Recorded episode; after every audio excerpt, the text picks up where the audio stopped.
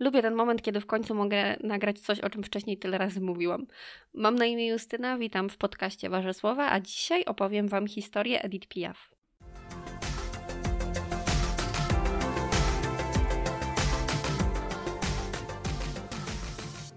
Moi drodzy, zaczynamy dzisiaj serię, o której trąbiłam w ostatnich dwóch odcinkach, do której bardzo długo się przygotowywałam i skąd to, stąd te przeciągnięcia. W każdym razie dzisiaj opowiem Wam historię Edith Piaf, ponieważ zaczynam w moim podcaście serię, którą nazwałam roboczo Pogadajmy o artystach. Zanim jednak zacznę Wam opowiadać o Piaf, muszę Wam opowiedzieć o koncercie, na którym byłam w tamtym tygodniu. Dokładnie tydzień temu. 20 stycznia w Poznaniu miała miejsce Wielka Gala Kobiety Kobietom i tam występowały dwie wspaniałe artystki, dwie wspaniałe kobiety, Magda Umer i Krystyna Janda. Na ten koncert zabrała mnie z okazji moich urodzin, które dopiero w marcu, ale to nieważne, moja siostra, bardzo dziękuję. Nie wiedziałyśmy totalnie czego się spodziewać. Wiedziałyśmy tylko, że występują te dwie artystki. A poza tym nic. Ja sobie myślałam, że może to będzie tak, że to będzie jeden recital wspólny obu pań i że zaśpiewają może nie wiem, kilka duetów, troszeczkę piosenek, jedna swoich, troszeczkę druga i, i tak to będzie wyglądało. Natomiast to, co tam się działo, to przerosło wszelkie moje oczekiwania tak naprawdę, bo na początku wyszła Magda Umer, zaśpiewała piękny, długi recital, po czym był duet pań, które zaśpiewały wtedy Sama Chciała, wspaniale i poruszająco, a później Krystyna Janda zaśpiewała piosenki z teatru, także i później znowu jeszcze były duety, więc fantastyczne to było, było to wspaniałe, trochę się czułam jak na festiwalu, w którym wiecie, jest jeden recital za drugim i jeszcze to są takie recitale, więc było fantastycznie. Po pierwsze chciałam powiedzieć, że ja nigdy wcześniej nie widziałam Magdy Umer na żywo, więc kiedy Magda Umer weszła na scenę, to ja po prostu, u mnie się wszystkie funkcje życiowe zatrzymały. I jak wiecie, ja się zachwycam Magdą Umer, więc zobaczenie jej tam to było coś fantastycznego, a dodatkowo kiedy już zaczęła śpiewać. Jej głos jest tak piękny, tak czysty, ale tak czysty, że to jest coś niesamowitego. Zupełnie się nie, nie różniło to od nagrań studyjnych. Dodatkowo śpiewała wszystkie moje ukochane piosenki. Jestem tak szalenie usatysfakcjonowana tym recitalem. To było wspaniałe. Naprawdę mam nadzieję, że to się, e, że, że jeszcze kiedyś pojadę na recital Magdy Umer, bo, bo straszliwie mi się podobało. Chyba się nie mówi, że coś się podobało straszliwie. Bardzo, bardzo, bardzo mi się podobało. Później właśnie sama, e, sama chciała, a później Krystyna Janda, czyli ten wulkan energii. I to było takie fajne dopełnienie, ponieważ Najpierw była spokojna e, Magda Umer, która sobie siedziała na fotelu, która spokojnie opowiadała i weszła Krystyna Janda ze swoją energią, ze swoim zachwytem. To było fantastyczne. Ja jestem zachwycona. To wydarzenie przebiło wszystko. Ale to nie jest jeszcze to najczystsze szczęście, ponieważ na sam koniec, już bisując, panie zaśpiewały jeszcze w zielone gramy. I jeżeli kiedyś trafiliście gdzieś w sieci na nagranie, kiedy Magda Umer śpiewa w duecie, to znaczy to jest złe słowo. Magda Umer śpiewa jeszcze w zielone gramy, a Krystyna Janda stoi obok niej w Sopocie, to było, i próbuje odpalić zapalniczkę, to już możecie trochę poczuć ten vibe. Ja po prostu prostu oglądałam to wideo z Sopotu tyle razy, uwielbiałam je, uwielbiam dalej, mega poprawia humor, wspaniałe jest. Miałam to na żywo, ja nie wierzę dalej w to, że ja to przeżyłam, że to, że to się stało. I tym razem Krystyna Janda miała tekst przed oczami, więc chociaż się myliła i chociaż nie za wiele to pomogło, to i tak było prze, przefantastycznie. Jak to powiedziała Magda Umer, teraz zaśpiewamy piosenkę, którą Krysia bardzo lubi, ale nie zna tekstu, na co Krystyna Janta powiedziała, ale przesłanie znam. I to się czuło. To się czuło, że obie panie doskonale znają przesłanie, a końcowe nie, które wykrzyczała Krystyna Janta, to było najlepsze nie, jakie ja w życiu słyszałam i będzie moim drogowskazem. E, jeżeli jesteście na YouTubie, to postaram się Wam zalinkować w opisie fragmencik nagrania, które zamieściłam na swoim Instagramie i tam będziecie mogli zobaczyć, jakie to było wspaniałe, naprawdę jestem niesamowicie szczęśliwa, że mogłam to przeżyć i że tam byłam. Jeszcze raz dziękuję mojej siostrze za najlepszy prezent na świecie. Y, ale tak, bo ja się tu znowu rozgadałam, a dzisiaj mamy temat, który będzie na pewno bardzo długi i już mówię, że ja podzielę ten odcinek na co najmniej dwa, ponieważ wiem, że no nie chcę robić też bardzo długich, kobylastych y, podcastów, bo wcześniej tego nie robiłam, nie chcę tego zmieniać. Y, dlatego postanowiłam, że, że historię Edith Piaf przetnę. I zanim cokolwiek powiem o Edith Piaf, mam małą prośbę o feedback, ponieważ po pierwsze nie znam języka francuskiego. Tyle o ile bardzo komunikatywnie, ale tak bardzo. I nie umiem czytać po francusku. I bardzo starałam się sprawdzać wszystkie nazwy, wszystkie imiona, żeby przeczytać je poprawnie, ale wiecie jak to jest. Akcentu też nie mam za grosz, więc jeżeli coś czytam bardzo źle, to bardzo proszę, napiszcie mi, bo ja bardzo bym chciała wiedzieć, jak się coś czyta, jeżeli czytam to źle. Poprawić się w następnym odcinku albo w kolejnych już. To jest pierwsze, a drugie poproszę też o feedback co do całej historii, ponieważ chciałabym wiedzieć, czy w ogóle taka seria Wam się podoba. To jest mój drugi raz na tym podcaście, kiedy opowiadam jakąś historię. Wcześniej opowiedziałam historię Ogrzej mnie i ona, jeżeli chodzi o statystyki, to chyba Wam się podobała. E, także jestem bardzo ciekawa, jak będzie tutaj, jak będzie z Edith Piaf i, i dobrze, i przejdźmy do rzeczy. Zacznijmy od tego, że Edith Piaf to tak naprawdę Edith Giovanna Gasson, a swoje imię otrzymała na cześć bohaterskiej angielskiej pielęgniarki Edith Cavell, która została e, zabita przez Niemców e, kilka dni przed tym, jak urodziła się Piaf, a Piaf urodziła się 19 grudnia 1915 roku. I tutaj już zaczynają się schody, ponieważ e, tak naprawdę pierwsza informacja o niej już jest podważana wielokrotnie, ponieważ Chciała powiedzieć legenda głosi, ale to, e, to nie jest chyba dobry początek. W każdym razie jedna z wersji tej historii mówi, że Edith Piaf urodziła się na stopniach domu przy ulicy Belleville 72. I tutaj też nie mam stuprocentowej pewności, ponieważ słyszałam też o numerze 17. Nawet jest tam tablica, która głosi, że na stopniach tego domu 19 grudnia 1915 roku urodziła się w największej nędzy Edith Piaf, której głos miał poruszyć później cały świat. To jest jedna z wersji tej historii. Nawet gdzieś przeczytałam, że ponoć pojawił się tam policjant, który dał Edith, małej Edith swój płaszcz, żeby nie było jej zimno. Albo też, że dwóch policjantów tak naprawdę przyjęło ten poród. Druga wersja jest taka, że żadnego urodzenia się na schodach nie było, ponieważ dużo ludzi zarzuca Edith, że ona bardzo ubarwia swoje życie, żeby było bardziej dramatyczne i że te stopnie miały właśnie zwiększyć tą dramatyczność jej życia od samego początku już i że tak naprawdę urodziła się w szpitalu Tenon przy Rue de la Chine że ponoć jest to nawet y, odnotowane w dokumentach, w księgach i że ona tam na pewno była. Z drugiej strony jednak w jednej z książek przeczytałam, że to mogło być tak, że ona się urodziła rzeczywiście na tych stopniach, a później trafiła z matką do szpitala i ze względu na to jest w tej dokumentacji, bo musiała w niej być, ponieważ się urodziła. Jakiś czas temu, najprawdopodobniej z okazji 50. rocznicy śmierci Pijaw, wyszła taka książka, która łamie mity na jej temat i ponoć tam y, ten autor, ja jej nie czytałam, więc tak naprawdę nie mogę się na nią powoływać, widziałam tylko artykuły, które o tym traktowały, ale ponoć autor mówi o tym, że Piaf y, w listach do swojego przyjaciela obnażyła prawdę o swoim dzieciństwie i że żadnych schodów nie było na przykład, to jeden z zarzutów.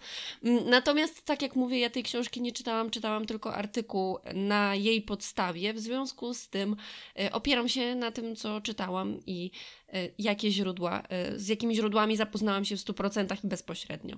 Trudno powiedzieć, jaka jest prawda, natomiast najbardziej znaną wersją jest właśnie ta, że Edith urodziła się na stopniach tego domu. Jej matką była Annette Maliar, a ojcem Louis Gasson. Zacznijmy od matki. Matka była, e, śpiewała i śpiewała prawdopodobnie bardzo szorstkim głosem i osoby, które słyszały właśnie matkę e, Edith, czyli Annette, zwaną Lina Marsa, mówiły, że Edith odziedziczyła głos po matce. Matka była też bardzo młoda, kiedy urodziła Edith, miała zaledwie 17 lat. Ojca poznała, kiedy miała 16 e, i była od Louis 16 14, przepraszam, 14 lat młodsza. Z kolei Louis Gasson to był akrobata i kuglarz, który oprócz tego, że był akrobatą i kuglarzem, był też y, alkoholikiem. Pił y, zazwyczaj, kiedy miał pieniądze, to był po prostu pijany. Bardzo lubił pić zielony absynt, y, bo ponoć to było takie bardzo artystyczne pić zielony absynt. Ale oprócz tego był też chyba kochliwy, ponieważ miał bardzo wiele kobiet i bardzo wiele dzieci, bo tutaj y, nawet niektóre źródła mówią, że jego potomków było ponad 20. 20. I um, tylko kilko, kilkoro z tych dzieci było ślubne. Swoją drogą nie wiem, czy to ma jakieś znaczenie, ale, ale ta informacja była powtarzana w wielu miejscach. Louis był, e, był uznawany za przystojnego bo miał piwne oczy, miał lekko brązowe włosy, wydatne czoło. E, natomiast był bardzo niski. I tutaj właśnie e, to też odziedziczyła po nim Edith, bo Edith miała tylko 147 cm wzrostu. Natomiast związek jej rodziców nie trwał e, długo, powiedziałabym nawet, że bardzo krótko, ponieważ ojciec jakiś czas po urodzeniu Edith został powołany do armii, a kiedy wyjechał, matka oddała dziecko swojej matce i odeszła. Odeszła zarówno od męża, jak i od dziecka. Babką Edith z kolei była Aisha Maliar, która zwana była Menu i tak ją będę nazywać, ponieważ jej imię i nazwisko jest zbyt skomplikowane. I tutaj znowu mamy trochę nieścisłości, ponieważ w jednych ze źródeł e, napisane było, że Edith była wychowywana przez swoich dziadków, przez babcię Menę i przez dziadka Augusta. Natomiast w innych źródłach e, jest napisane, że że babka nie wychowywała już Edith ze swoim mężem Augustem, tylko z kolejnym partnerem czy mężem, tutaj nie mam pojęcia, bo po prostu August już nie żył. Meny, a no niestety nie mogłam znaleźć tego złotego środka, więc nie wiem tak naprawdę. Wiem na pewno, że, yy, że Edith wychowywała babka. Edith trafiła wtedy do strasznej nędzy, ponieważ Mena nie dość, że nie przestrzegała porządku i dom był w nędznej dzielnicy, zupełnie niesprzątany, dziecko nie było myte, było brudne, do tego dostawała Edith razem z mlekiem wino, ponieważ babci zależało na tym, żeby dziecko cały czas dobrze spało. W związku z tym dolewała jej tego czerwonego wina i sama bardzo to czerwone wino lubiła i oboje yy, z mężem, tak go nazwijmy, E, bardzo dużo pili, więc był tam alkohol, był, że tak powiem, obrazowo brud, smród i obóstwo. Natomiast e, Mena miała wytłumaczenie, ponieważ uważała, że to czerwone wino zabija zarazki. Dlatego Edith dostawała je właśnie do mleka. Tutaj jeszcze wspomnę, że w tym artykule na temat książki o mitach związanych z pijaw było napisane, że tego wina, tego pojenia dziecka winem tak naprawdę nie było, że, że tej historii nie było. Natomiast y, we wszystkich źródłach innych, z którymi się zapoznawałam, to wino było, dlatego przekazuję Wam te informacje.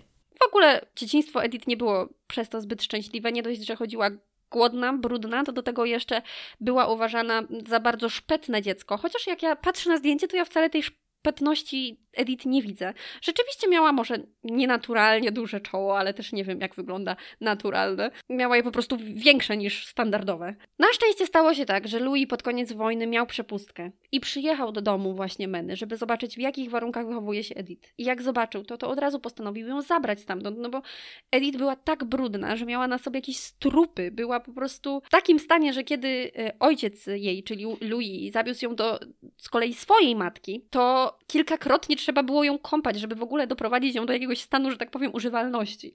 E, ale jeszcze dodam, zanim, bo powiedziałam już, że Edith trafiła do drugiej babki. Druga babka z kolei e, pracowała w burdelu i w jednym, w jednych ze źródeł jest napisane, że ona była właścicielką tego burdelu i była, e, że tak powiem, w tym burdelu najważniejsza, a w innych z kolei źródłach napisane jest, że babka Edith była tam kucharką, więc nie wiem do końca jak to wyglądało, natomiast w znacznie większej liczbie źródeł jest ta informacja, że ona zarządzała tym burdelem, a nie, że była kucha, kucha, kochanką, kucharką. No, wydawać się może, że burdel to nie jest zbyt dobre miejsce do tego, żeby wychowywać małe dziecko, natomiast Edith miała tam bardzo, bardzo dobre warunki, ponieważ przede wszystkim wszystkie panie, które tam pracowały, bardzo się nią zajmowały, tak naprawdę wszystkie traktowały ją jak swoje dziecko. Była bardzo zaopiekowana, w końcu zaczęła normalnie jeść, zaczęła normalnie spać, miała swój pokój, miała ogród, gdzie mogła się bawić. I dzięki temu właśnie w końcu nieco odżyła. Ale jej nieszczęścia niestety się nie skończyły, ponieważ Miała zaniedbaną dziecięcą kataraktę i w związku z tym zaczynała coraz gorzej widzieć, wręcz ślepnąć. Lekarze robili jakieś straszne rzeczy, pędzlowali jej ponoć oczy azotanem srebra, ale to nic nie pomagało i ona w perspektywie miała całkowicie stracić ten wzrok. I tutaj znowu są dwie wersje. Jedna z najpopularniejszych mówi o tym, że właśnie w jedną z niedziel e, babka jej wzięła wszystkie swoje pracownice i Edith i jeszcze ponoć ogrodnika i poszli na pielgrzymkę, aby modlić się do świętej Teresy o cud i ponoć to zadziałało dzięki świętej Teresie właśnie Edith magicznie odzyskała wzrok. Traktowane to było jako cud. Edith do końca życia traktowała świętą Teresę jako swoją patronkę i uważała, że w takich najważniejszych momentach, kiedy mocno się do niej modliła i wiedziała, że będzie dobrze, czuła zapach róż. Ponoć ten zapach róż często się unosił, ona wiedziała, że to jest właśnie ingerencja świętej Teresy. Druga wersja tej historii mówi o tym, że tak naprawdę babka zawołała wtedy drugiego lekarza. I ten drugi lekarz po prostu lepiej zajął się Edith i dzięki temu ona odzyskała ten wzrok. Trudno powiedzieć, jak było naprawdę.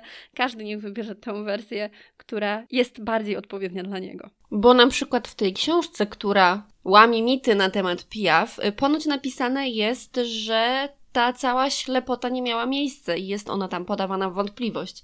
Więc trudno powiedzieć, jaka była prawdziwa wersja tych wydarzeń. No ale zaczęło się. Edith zaczęła widzieć, zaczęła chodzić do szkoły, ale wtedy miejscowy ksiądz powiedział, że skoro Edith już widzi, nie powinna mieszkać w burdelu, ponieważ to nie jest miejsce dla dziecka, które widzi. Księdzu to nie pasowało i z tego względu Louis zabrał ją z burdelu i zaczął się z nią tułać po ulicach i zarabiać na ulicznych występach.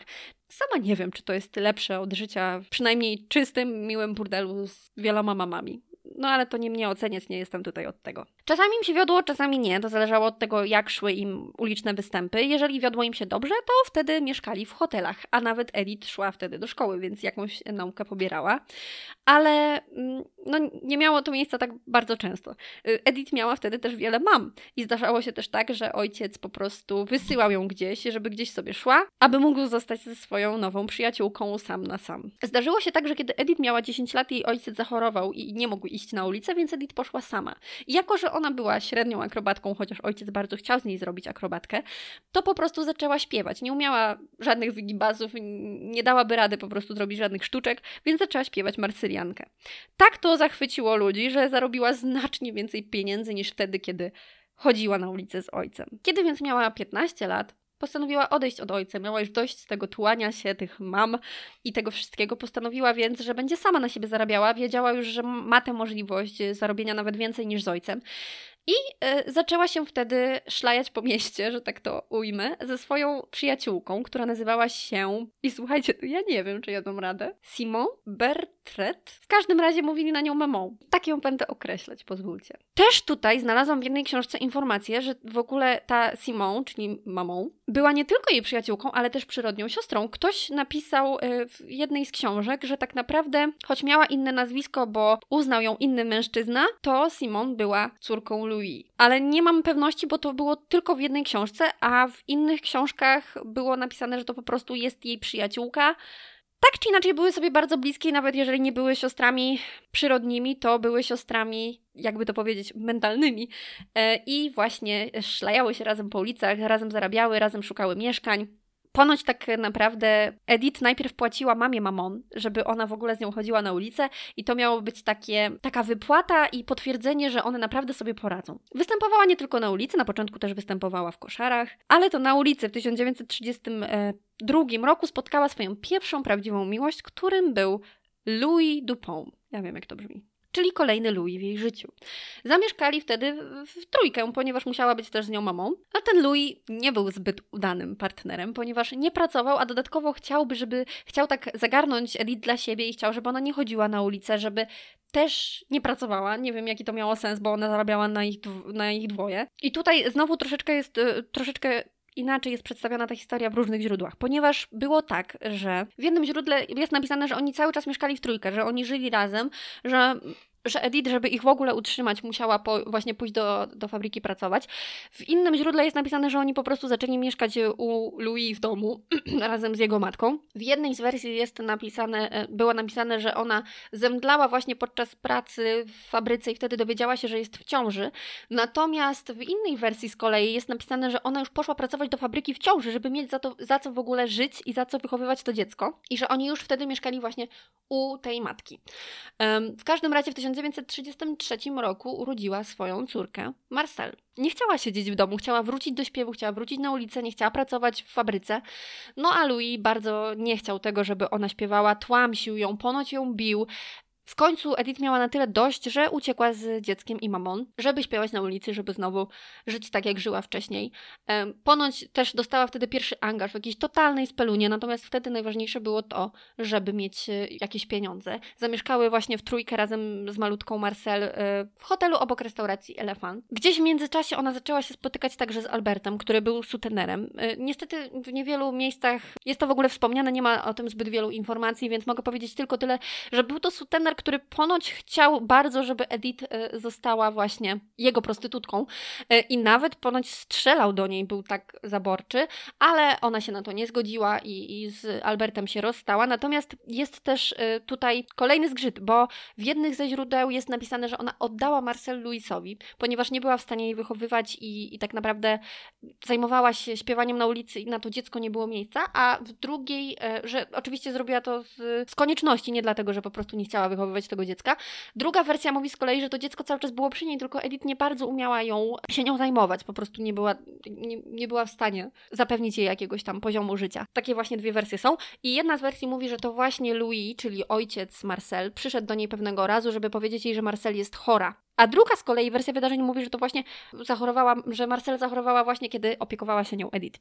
Więc tutaj też nie ma jednej wersji tego wydarzenia. W każdym razie niestety Marcel miała ostre zapalenie opon mózgowych. Y, zrobiono jej bardzo bolesną punkcję, niestety to nie pomogło i dziecko umarło. Ponoć Edith y, jakoś jakimś cudem dostała się do tego miejsca do prosektorium.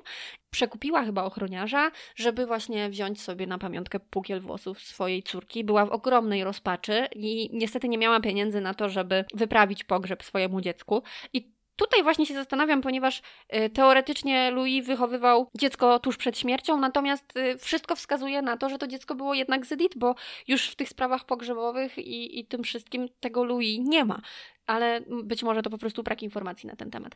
W każdym razie Edith była zrozpaczona tym, że nie ma pieniędzy y, na pogrzeb swojego dziecka i tym, że w ogóle jej dziecko umarło.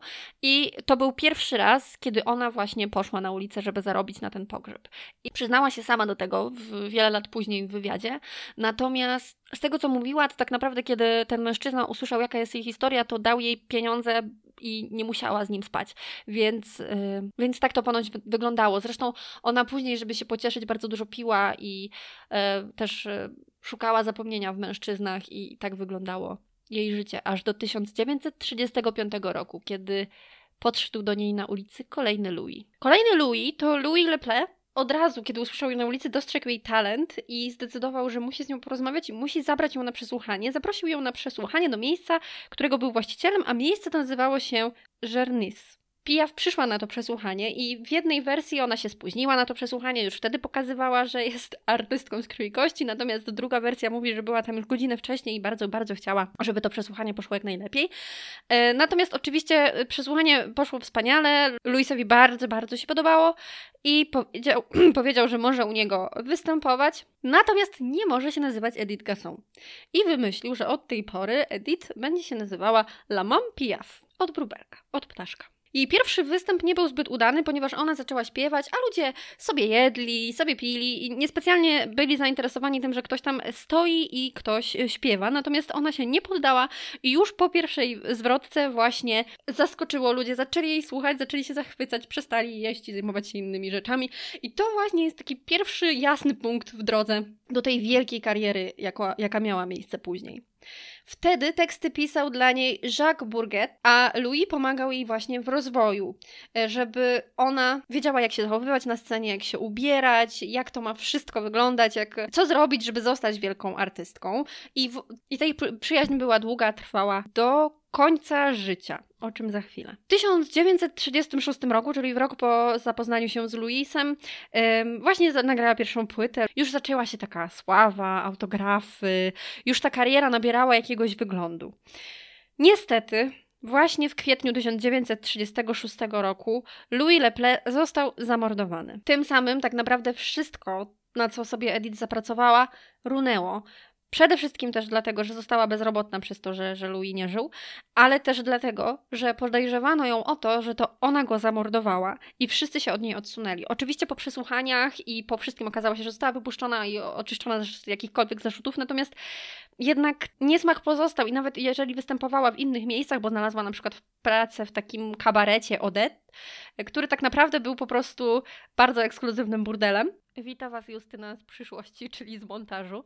Oczywiście chciałam dodać, że Edith w tym miejscu, w tym kabarecie śpiewała. To jednak mimo wszystko ludzie też przychodzili, żeby zobaczyć tę osobę, która właśnie została oskarżona o to, że zamordowała y, Louis Leple. Ale też przeczytałam w jednej z książek, że w Paryżu takie plotki i takie sytuacje, one nie idą długo za, za artystą i gdzieś tam się o nich zapomina i tak też się stało w przypadku Edith, zresztą tutaj wygrał po prostu jej talent. E, więc kolejną pracą, jaką miała po tym właśnie kabarecie, była praca w music hallu. Ten music hall nazywał się Koncert Pakra. Tam y, śpiewał też na przykład Yves Montan. I ona wtedy, właśnie wtedy ta jej kariera znowu wróciła na te tory, na których była już wcześniej. I tak naprawdę znowu zaczęła porywać tę publiczność, znowu publiczność chciała przychodzić na te jej występy, więc ona tak naprawdę wracała już do tego momentu, y, z którego przed chwilą spadła. Chociaż jeszcze nie miała na przykład na tyle pieniędzy, żeby wyprowadzać się z szemranej ulicy i, mm, i żyć na jakimś wyższym poziomie, ale w pod koniec lat 30. weszła w nowy związek i jej partnerem stał się Raymond Asso. To jest ważne nazwisko na mapie Piaf, ponieważ y, on był autorem bardzo wielu jej piosenek i tak naprawdę to on sprawił, że Piaf była tą Piaf. On przede wszystkim był bardzo uparty w tym, żeby rozwijać jej karierę. Oprócz tego, że pokazywał jej, jak ma się zachowywać, oprócz tego, że karmił ją literaturą, jakoś starał się y, na nią wpłynąć, gdzieś wykształcić i sprawić, żeby gdzieś wyszła z tych szemranych ulic, z tego, z tego życia, które prowadziła do tej pory i oprócz tego właśnie pisał jej piosenki i chciał, żeby ona występowała w miejscach naprawdę prestiżowych. A takim miejscem wtedy, taką najsłynniejszą sceną Paryża było ABC. I tam on on bardzo, bardzo męczył właściciela o to, żeby Edith w końcu mogła tam zaśpiewać, a właściciel nie był zbyt chętny, natomiast Aso tak się gdzieś wkręcił, tak się kręcił koło tego właściciela, że w końcu tak jakby powiedzmy, że wyprosił to i w końcu Edith dostała angaż właśnie w ABC. Tylko to było tak, że mimo tego, że Edith zaczęła wtedy dobrze zarabiać, jej kariera zaczęła iść w takim dobrym momencie, kiedy właśnie pojawił się ten angaż, kiedy ona pojawiła się w ABC i tam zachwyciła się nią publiczność, to był ten moment, w którym jej kariera już nigdy później się nie załamała. Tak naprawdę była tylko, tylko wzrostowa. I nie było już takiego momentu, w którym ona właśnie, w którym wszyscy się odwrócili, nikt nie chciał jej słuchać i nie było no po prostu nie było. To już był ten, taka kropeczka nad i. Natomiast mimo tego, że miała już pieniądze, że zaczęła lepiej zarabiać, że gdzieś e, inna jej też była troszeczkę mentalność, to i tak ciągnęło ją do ulicy. Ciągnęło ją do tego życia, które miała wcześniej. Niejednokrotnie gdzieś znikała, piła e, z jakimiś obcymi ludźmi, wracała nad ranem i to, co ją denerwowało w Raymondzie, to było właśnie to, że on był dla niej zbyt miły. Ona oczekiwała, że kiedy ona wróci pijana, to że on na przykład, nie wiem, krzyknie na nią, uderzy ją, a on po prostu niósł ją do łóżka i, i to było tyle. I jej chyba jej w mężczyznach brakowało często właśnie takiego ognia, takiego wręcz przesadnego już ognia. Natomiast tych różnych powodów y, Aso też nie był jej wielką miłością, ona tak niespecjalnie go kochała, po prostu jeszcze oprócz tego, że on był dosyć zaborczy w stosunku do niej i to ją też denerwowało, więc tak naprawdę ona już w pewnym momencie nie chciała z nim być. I w sierpniu 1939 roku on dostał powołanie do wojska, wyjechał, a kiedy on wyjechał, to tak naprawdę ona o nim zapomniała i zaczęła spotykać się z kimś innym ale tak właściwie też jeszcze w tamtym momencie nie zerwała tak oficjalnie tej znajomości y, z, z Asą, tylko po prostu zaczęła pojawiać się y, z Polem Morrisem. Paul Morris to jest mężczyzna, którego, który zupełnie nie pasował tak jakby tym właśnie też temperamentem do pijaw. Tak jak mówiłam, ona lubiła trochę awantury, lubiła trochę przemocy. Jakby dla niej to było takie jakieś męskie i dla niej było to całkowicie w porządku w związku, ona gdzieś tego szukała. Mm, też y, niektórzy mówią, że wywodzi się to z tego, że takie ona miała właśnie kontakty z tym ojcem, że była od niego uzależniona, ale on był też taki, że jak coś szło nie po jego myśli, to po prostu Edith dostawała w twarz. Więc gdzieś tam czytałam w kilku miejscach, że to po prostu jest pokłosie tego, co, co działo się z ojcem. I, a Paul Maurice był właśnie takim mężczyzną, który niewiele się odzywał, sobie spał, nie lubił awantur, leżał sobie na łóżku, czytał sobie książki albo nad nimi zasypiał.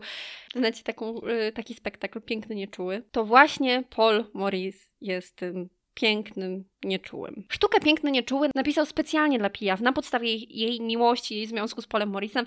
Cocteau. Pijaw wystąpa, wy, wystąpiła w tej sztuce, ona właśnie grała tę kobietę, która zabiega o względy, kłóci się, emocjonuje się, a, a Paul leży na łóżku i się nie odzywa. Przez całą sztukę. Jak można się e, domyślić, związek też nie trwał długo i e, oni jeszcze robili wspólny film w 1942 roku, w, nie w 1942, tylko w 1940 roku. No i Edith tak jakby przedłużyła ten związek do momentu, kiedy y, kończyła się praca nad filmem i wtedy skończył się jej związek y, z Polem Morrisem. Jak już słyszycie, y, przeszliśmy do czasów wojennych, ponieważ tu już mamy rok 39 i 40. I tutaj też trzeba coś dodać, jeżeli chodzi o Edith w czasie wojny. I tutaj znowu muszę napomknąć o książce, która o balamity, ponieważ ponoć w tej książce napisane jest, że jej działalność wojenna była żadna i została przez nią wymyślona. I że tak naprawdę to, o czym za chwilę Wam powiem, czyli o jeńcach na przykład, o wspomaganiu, o wywożeniu ich, robieniu im fałszywych dokumentów, że to nie miało miejsca i że to miało po prostu zamazać fakt, że Edith nie za bardzo się tym interesowała i że nie była, nie miała takiej świadomości politycznej, na przykład jadąc do Niemiec na koncerty, o czym też zaraz będę wspominać. Natomiast ja Wam przedstawię to tak, jak jest to przedstawiane w innych książkach i być może jest to legenda, być może jest to mit, być może sama Piaf stworzyła taki obraz, żeby się wybielić, natomiast tak jest to przedstawiane. Więc poznajcie moją, na, nawet nie moją, tylko zapoznaną przeze mnie wersję wydarzeń wojennych. Jeżeli artysta chciał pracować w czasie wojny we Francji, musiał się zgłosić do takiego miejsca jak propaganda Staffel, więc dla Edith było oczywiste, że ona też się tam w końcu zgłosiła. Było to koniecznością, żeby podpisać taki dokument, e, aby dalej pracować, żeby w ogóle móc pracować, e, podpisać taki dokument, który, którym zaświadcza się, że nie jest się członkiem masonerii i że nie ma się żydowskiego pochodzenia, co Edith zrobiła. Edith też e, miała w czasach wojny takie tournée po, Niem po, po Niemczech, była w, wtedy bodajże Berlinie też. Ona to robiła dlatego, że spotykała się jeńcami francuskimi i tak naprawdę to nie, nie pojechała do Niemiec dlatego, że sympatyzowała z Niemcami. Ona oczywiście śpiewała na przykład dla Niemców w Paryżu, natomiast to nie miało takiego wydźwięku sympatyzowania z nimi, co było jej zarzucane właśnie po wojnie już też jej zarzucano takie rzeczy, ale to nie była prawda. Ona naprawdę chciała pomóc francuskim, nie, y, francuskim Niemcom, francuskim, je, francuskim jeńcom. Jej w ogóle y, sekretarka, czyli André Bijard, była członkinią ruchu, y, francuskiego ruchu oporu i przez to też Edith została właśnie wciągnięta do takich konspiracyjnych zadań. Jednym, jednym z jej zadań na przykład było podczas tych tras, że ona robiła sobie zdjęcia z więźniami, potem wracała do Paryża. Robiono wtedy na podstawie tych zdjęć e, fałszywe dokumenty dla tych więźniów i oni, udając orkiestrę Edith, uciekali razem z nią, więc czasami e, było tak, że Edith przyjeżdżała z pięcioma osobami, a wyjeżdżała z dwudziestoosobową orkiestrą, więc ona tak naprawdę pomagała, zresztą bardzo dużo pieniędzy przeznaczała na jeńców, wysyłała im paczki. Było też tak, że odwiedzała ich, dawała im jakąś taką otuchę też tym, e, tą artystyczną stroną. Śpiewała też zawsze, jeżeli śpiewała w Paryżu dla Niemców, śpiewała z trójkolorowym sztandar, e, sztandarem. W ogóle tego jej zabroniono, bo ona śpiewała jakieś też wymowne utwory i próbowano jej tego zabronić w pewnym momencie. E, gdzieś ją zaproszono na, na jakąś rozmowę i powiedziano, że ona tego śpiewać nie może, ale udało jej się przekonać do tego, że ona jednak dalej będzie to śpiewała, że to będzie jednak porażka niemiecka, jeżeli ona to, jeżeli ona niektóre piosenki zdejmie z afisza. I jedynym takim jej, jedynym co udało się Niemcom zrobić, to żeby ona ściągnęła ściągnęła ten trójkolorowy sztandar. Więc tak naprawdę Edith, jeżeli chodzi o wojnę, nie można nic zarzucić. Wiosną 1940 roku ona też poznała e, Michela Emera, który właśnie do końca życia był jej kompozytorem i przyjacielem. Na przykład to on jest y, autorem melodii, muzyki do akordeonisty, do bardzo słynnej piosenki Piaf. Napisał jej około 30 piosenek, a jako, że z tego co czytałam, Piaf ma w repertuarze około 200 piosenek, i tu może od razu powiem ciekawostkę, że napisała teksty do około 30, to ta trzydziestka nie jest wcale taka mała. I dzięki temu, y, dzięki niej też właśnie y, Michel Emer mógł wyjechać do strefy nieokupowanej, ona mu w tym pomogła. W 1942 roku znowu przyszedł czas na nową miłość. Jej nowym kochankiem był Henri Conton. Ten związek również opierał się także na wspólnej pracy. Henri bardzo dużo dla niej pisał. Y, tak jak już wspomniany wcześniej Aso, bardzo duży repertuar razem stworzyli w tych latach 42-44 i e, jednak on ten, ona ten duży repertuar e, dopiero nagrała po wojnie. Ale tak naprawdę Ori nigdy nie był jej wielką miłością, podobnie jak Aso. I też właśnie było tak, że Ori był z kimś związany, miał, miał drugą kobietę i ona nie lubiła się, się dzielić i to jej też przeszkadzało w tym, żeby zakochać się w nim e, bez pamięci, e, jak to miała w zwyczaju. Natomiast Późniejsze wydarzenia i późniejsi kochankowie pokazują, że jednak żony jej nie do końca przeszkadzały, ale o tym później. W 1943 roku została wezwana na komisariat policji, ponieważ yy, umarła jej matka. Została ona o tym poinformowana. Pia wyznaczyła kogoś do tego, żeby zajęli się jej pogrzebem. Ona się na tym pogrzebie nie pojawiła i też ponoć nigdy nie, nie odwiedziła później grobu swojej matki. Ona miała do matki duży żal o to, że ją zostawiła i, i że tak wyglądało jej dzieciństwo. Natomiast rok później umarł jej ojciec i to już był dla Pia w duży cios. I tutaj to już ona sama bezpośrednio brała udział czynny w przygotowaniach właśnie do pogrzebu i też było to dla niej bardzo trudne i o ile śmierć matki nie do końca ją, że tak powiem, obeszła, to już śmierć ojca była dla niej prawdziwą tragedią. Zresztą kiedy chowano jej ojca na cmentarzu Perlasze, to też ekshumowano jej córkę, yy, jej córkę Marcel i pochowano ją razem z ojcem. Jeżeli chodzi o życie zawodowe, to było coraz lepiej i miała też y, coraz lepsze pieniądze i tak jak mówiłam, w czasie wojny też wysyłała paczki do ale przez to też, że miała dużo pieniędzy i mogła na przykład pozwolić sobie na to, żeby mieć y, pełną lodówkę. Niestety była też oszukiwana. Miała kucharza, który ponoć robił wielkie zakupy rano, a wieczorem już nie było żadnego jedzenia i przyjaciele po prostu ostrzegali ją, że ten kucharz musi ją oszukiwać, a na to idzie mnóstwo pieniędzy, natomiast ona nigdy nie było to dla niej jakieś takie ważne i dla niej y, ona uważała, że on na pewno ma trudną sytuację i musi to robić. Zresztą ona bardzo często pomagała przyjaciołom, którzy nawet nie byli tak naprawdę jej przy, przyjaciółmi, tylko chcieli wyciągnąć od niej pieniądze.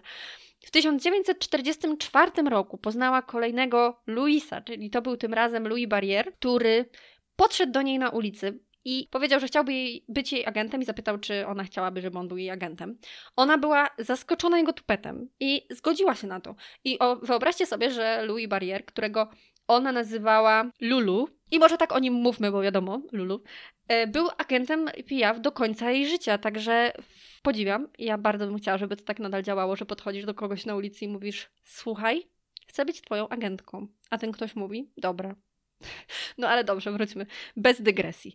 W 1944 roku pojawił się ko kolejny kochanek Edith. I kolejnym jej e, kochankiem był Ivo Livi, Włoch, którego znamy jako Iwa Montan. Edith widziała w nim potencjał. Ona, to był taki jeden z tych chłopców pijaw. Edith miała coś takiego w sobie, że jeżeli ona miała jakiego, jakiegoś kochanka, widziała w nim potencjał, ona chciała zrobić z niego e, prawdziwego, prawdziwą gwiazdę, czy to filmową, czy, czy muzyczną. I to jej się udawało. Spod jej e, pióra, chciałam powiedzieć, spod jej skrzydeł wyszło naprawdę dużo artystów, których, e, którzy byli później bardzo, bardzo popularni. Jeżeli chodzi o Iwa Montanda, głównie pracowała nad tym, jaki ma akcent, głównie pracowała nad jego repertuarem, i nad jego ubiorem. To się udało. Y, Yves Montan jest oczywiście, y, jest oczywiście y, znaną postacią i, i zrobił karierę właśnie dzięki Piaf i zawsze był jej za to bardzo wdzięczny. W 1946 roku z kolei, dwa lata później, w życiu Edith pojawił się kolejny mężczyzna i był to Jean-Claude Joubert, prawdopodobnie. On wchodził w skład takiego zespołu Le Compagnon de la Chanson i e, oni tam się poznali, ona śpiewała, Edith śpiewała z tym zespołem, mia, mieli wspólne turne po Alzacji, oni jej towarzyszyli i ona się tam wtedy bliżej poznała z tym Jean-Claude'em. Właśnie w 1945 roku się chyba tak troszeczkę bliżej poznali i on, i on właśnie zastąpił Montanda, ale e, właśnie e, nie do końca o tym wiedział. To znaczy bardzo go to zraniło, że ona nie, nie zakończyła jednego związku, żeby zacząć kolejny. Co Piaf miała właściwie w zwyczaju. Więc e, no cóż, e, Yves Montand był w Edith bardzo zakochany, on nawet przedstawił ją swojej rodzinie, a i przez to poczuł się bardzo zraniony tym, jak zachowała się Edith. I ponoć miał do niej o to żal do końca życia, bo z wieloma kochankami Edith przyjaźniła się do końca swoich dni. Natomiast y, tutaj tak nie było, on miał do niej żal, chociaż właśnie mówił, że jest bardzo wdzięczny za to, że on ma pewność, że Edith go kochała, że, że ona go stworzyła i że jest naprawdę za to bardzo wdzięczny nie było w nim może potem takiego jakiegoś żalu, natomiast gdzieś te jego kontakty z nią e, uciął. W tym czasie Edith Piaf zaczęła występować w takim popularnym, najmodniejszym miejscu w Paryżu, w klubie pięciu i była wtedy tam jego największą gwiazdą oczywiście. Jednym z właścicieli był Joe Longman i on zaprosił do tego miejsca, do klubu pięciu Marcela Serdana, czyli boksera i e, w 1946 roku, w maju, Serdan w końcu się zgodził, bo no, na początku jakoś tak nie bardzo chciał, ale w końcu się zgodził i przyszedł do klubu posłuchać Piaf, którą się oczywiście oczarował w chwilę. Stwierdził, że jest cudowna i że musi z nią porozmawiać, więc Longman mu ją przyprowadził do stolika, e, przedstawił, natomiast e, Marcel był tak zawstydzony tą całą sytuacją, że powiedział jej jakieś tam jedno kiepskie zdanie, co nie było zbyt punkt.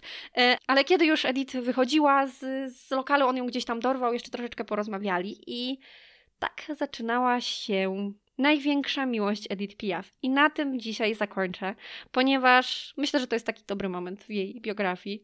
To tyle, moi drodzy. Bardzo się dzisiaj rozgadałam i jestem przerażona ilością minut, minut którą nagrałam. To tyle ode mnie. Do usłyszenia w następnym odcinku.